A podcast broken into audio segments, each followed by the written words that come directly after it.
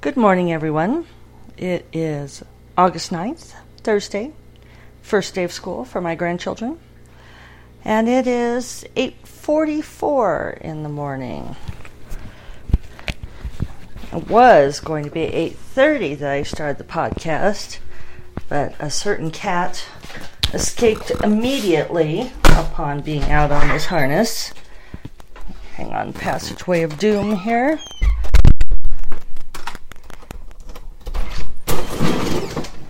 Extra scrape because the man left a cooler in front of the door. Ah, there we go. See if I had my addition with the French doors, we wouldn't have coolers parked in front of them. All right, first sip of coffee.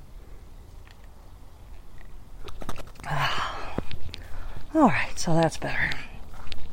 So, yes, Jackson led me a merry chase for 15 minutes. I guess that's part of my morning cardio now.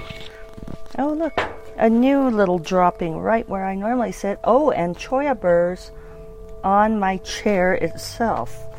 We are escalating here in the pack rat war. I'm going to have to get rid of this little territorial marking.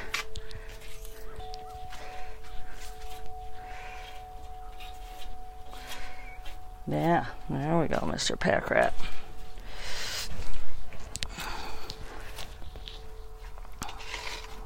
Oh, and I got a cholla in my sandal. He's really got them scattered all over the place here. I should take a picture of this one. I'll pull it out so you guys can see what these cholla burrs look like. They're especially wicked because they have little reverse barbs on them, so they hurt possible they hurt even more coming out than they did going in. And it's really interesting to me actually that the pack rats have learned to use them as a tool. Um, they must have some way of very carefully managing them because they carry them around and use them to build fences around their nests and all of that. All right. So, yes, first day of school for the kids, which seems funny to me that's so early. And they're up in Denver where I grew up, so, you know, I remember obviously going to school there, and my birthday is August 22nd, and school never started before my birthday. You know, there might be like one or two days of school before Labor Day, which for you know non-U.S. folks is like the last weekend in sep- in, Octo- in August or maybe first weekend in September. This year it's like September 29th or something like that, I think. But um, yeah, I remember I remember it very clearly because my birthday I'd always look forward to it, and but at the same time it meant summer was over and school was starting. See, there's that summer is over thing, and um, and also it was a bit of a jip because other kids got to have birthday parties in the classroom, you know, with cupcakes and what have you. And I never got to have the classroom birthday party because my birthday was in the summer. So, but uh, the world turns and times change, right? So now those kids start today. And they were all excited, so that's nice.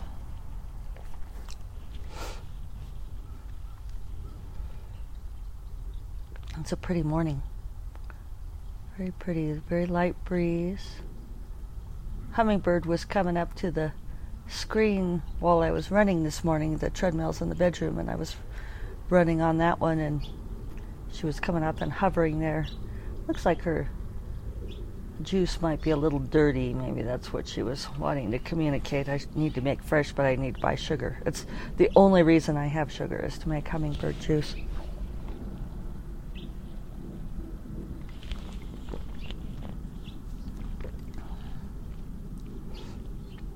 So yesterday was busy. Um, I did get word count, so that's good. Uh, hoping to get word count today and time to go get to yoga, barring further cat distractions. One would hope. I should just lock him in a little cage and keep him there. it's kind of ridiculous. I spend so much of my time wrangling cats.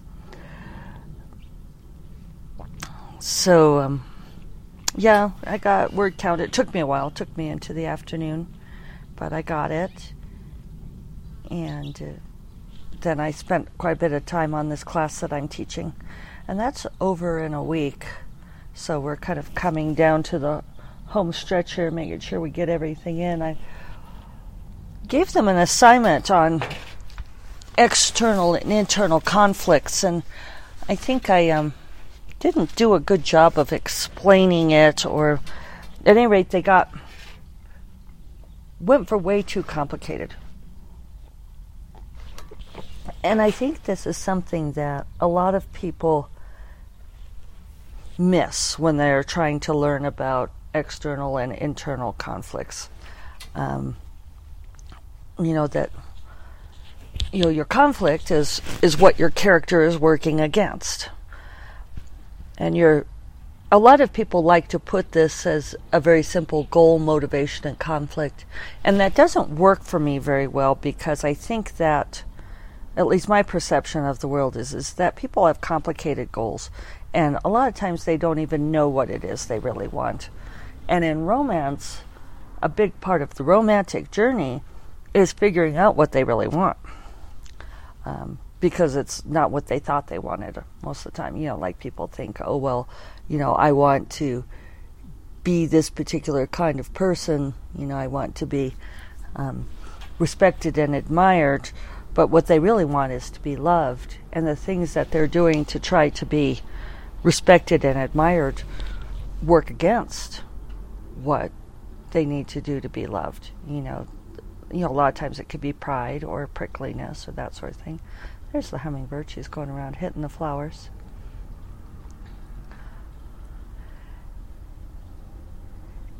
So conflicts are the things that you run into that get in the way of things, and an external conflict is something that is applied by it's outside of your control. It's external. It's from the outside world.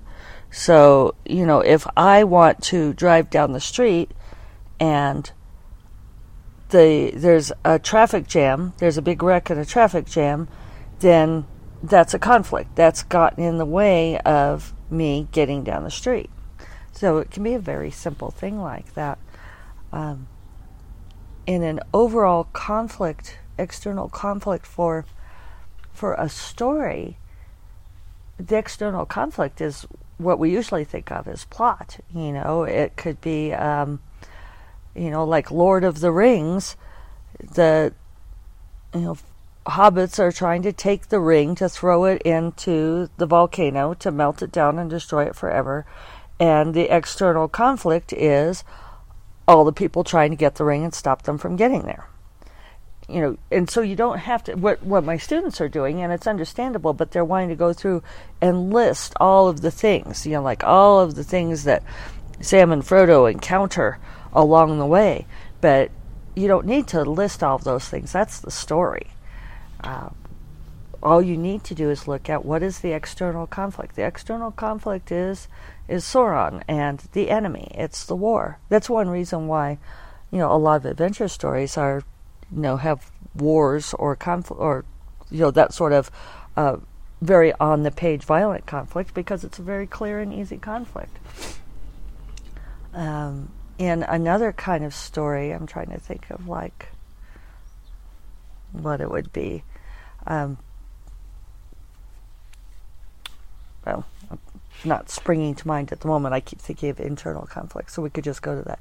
An internal conflict is like something that is theoretically within your control, but it's internal. It's your own emotions, your own ideas, your own beliefs about yourself, your own insecurities.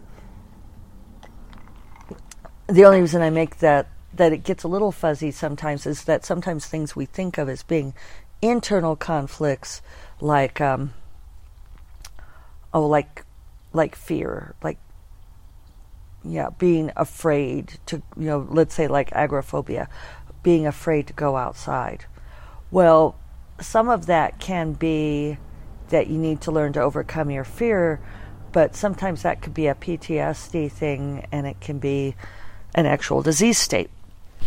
so, you know, I think we've learned to be a little less glib about how, you know, all you have to do is change this. It's within your control. Um, and and I go back to, and I know I waxed on quite a bit about uh, "Good Luck with That" by Kristan Higgins, which I obviously really enjoyed a whole lot. Oh, Thrasher's up in the tree above me now. He's getting those grapes. Are you the grape eater? You are the grape eater, aren't you?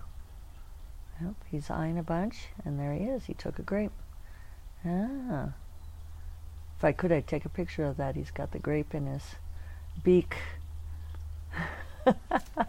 Looking very pleased with himself and giving me the evil orange eye. These uh, curved-billed thrashers have a very bright orange eye, um, and they give some a somewhat baleful glare. Although they have a beautiful song. That's funny the the contrast between the two. So anyway, um, good luck with that. One of the things she explores, you know, is that whole thing about weight, and and one of the difficult things about being overweight is that as a society, we assume it's within your control, because people for whom it's not a problem, it is within their control.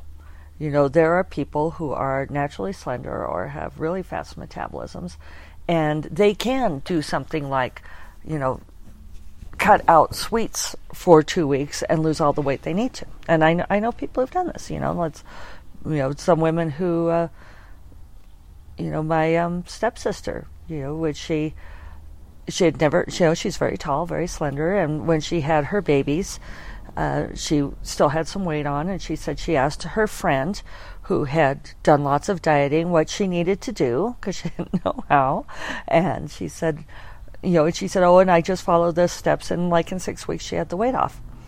You know, and which is great, but you know, it doesn't work that way for everyone, and I think it's very difficult for uh, people who are slender to understand that people who are overweight that it's not something that they can just change that it's not a simple thing to simply diet and lose the weight that there are a lot of complicating factors.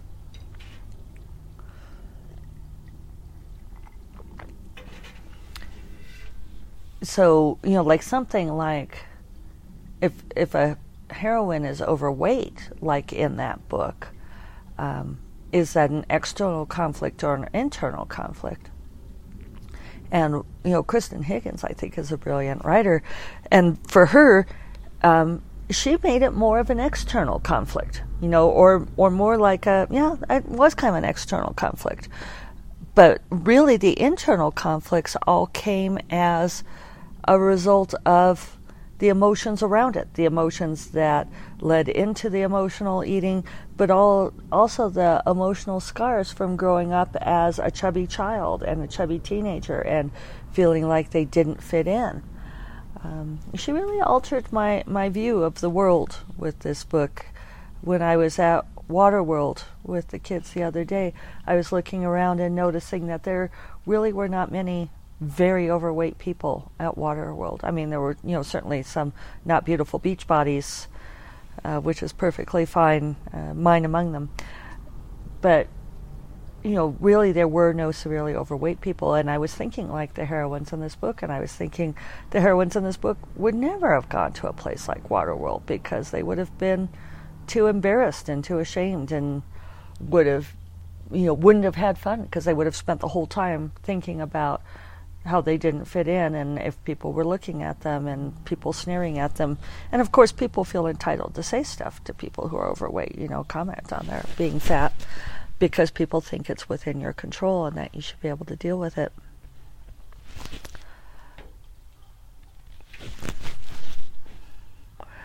So, a real internal conflict, you could look at something like um, this was the book I was thinking of if I was coming off of Lord of the Rings, if you look at something like Pride and Prejudice, there's no real. I have my microphone over by my strap of my sundress today, and I think I might be hitting it with my arm. I'll move it there. Like Pride and Prejudice, what are the external conflicts? Well, the external conflicts are the expectations of society, Um, the fact that her family is the genteel poor, they don't have enough money to keep going. The girls have no inheritance because of the laws of primogeniture. And they also are not allowed to work. Society frowns on them working. So, all of the external conflicts I mean, we don't have a lot of violence in this story, right? It's not, it, a conflict doesn't have to be like a war. In this case, the external conflict is all the the pressures of society. And that's one reason Jane Austen is brilliant, is she really makes it clear how those polite and social pressures create um, excruciating conflict. But otherwise, I would say all of the other conflict in that story is internal. And, you know, that story I think is a good example because the title so clearly uh, exemplifies what the internal conflicts are. It's that uh, she is, well, he is prejudiced against her. Well, it's actually some of both. Um, you know, when they first meet, he is very proud, and so is she, and they are both prejudiced against each other. And they both have to learn to overcome the assumptions that they've made about each other in order to find love. Um, you know, and they almost don't make it. They almost lose it all because they're so busy being hurt and proud and clinging to these misguided ideas. So, you know, internal and external conflicts are fairly should be fairly easy to think about for a, a writer, um, but it's definitely an acquired skill because the story is so big in our heads that it's not always um, simple to crystallize it that way.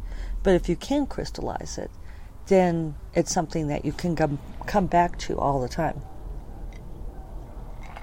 You know, what are they fighting against? You know, and it's like, well, Elizabeth Bennet is is basically fighting to have a life, right? You know, she's she's got all of these things that are keeping her from having a life and that's what she wants.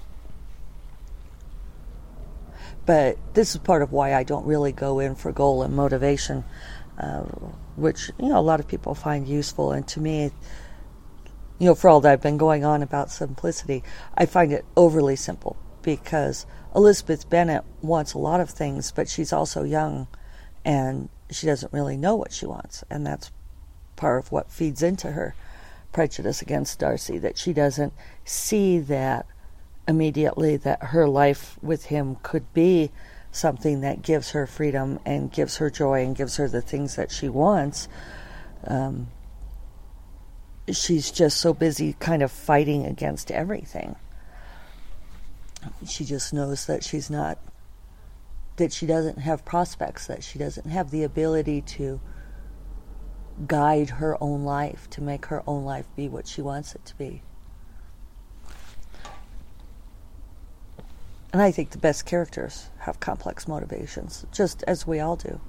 I mean, if you ask the average person what their goal for their life is, they can't really tell you. They'll they'll say something like, "Well, I want to be happy, or I want to be comfortable." You know, maybe some people want to be rich. Um, but, you know, really, most of those are pretty vague ideas, and people don't really know what it is that they want. And that's part of that internal conflict is, you know, you grow up thinking you want certain things because your parents tell you, oh, well, this is what you should want. And then as you grow up, you sort of try things on for size and discover what it is that really does make you happy. And a lot of times it doesn't have anything to do with that stuff your parents told you. So, I think I'm going to call it good there. Here comes Mr. Stinkbug trying to crawl on my foot. You're not going to do that today. Thank you all for sharing my first cup of coffee. I hope you all have a wonderful day. And I'm going to do the same. Bye bye.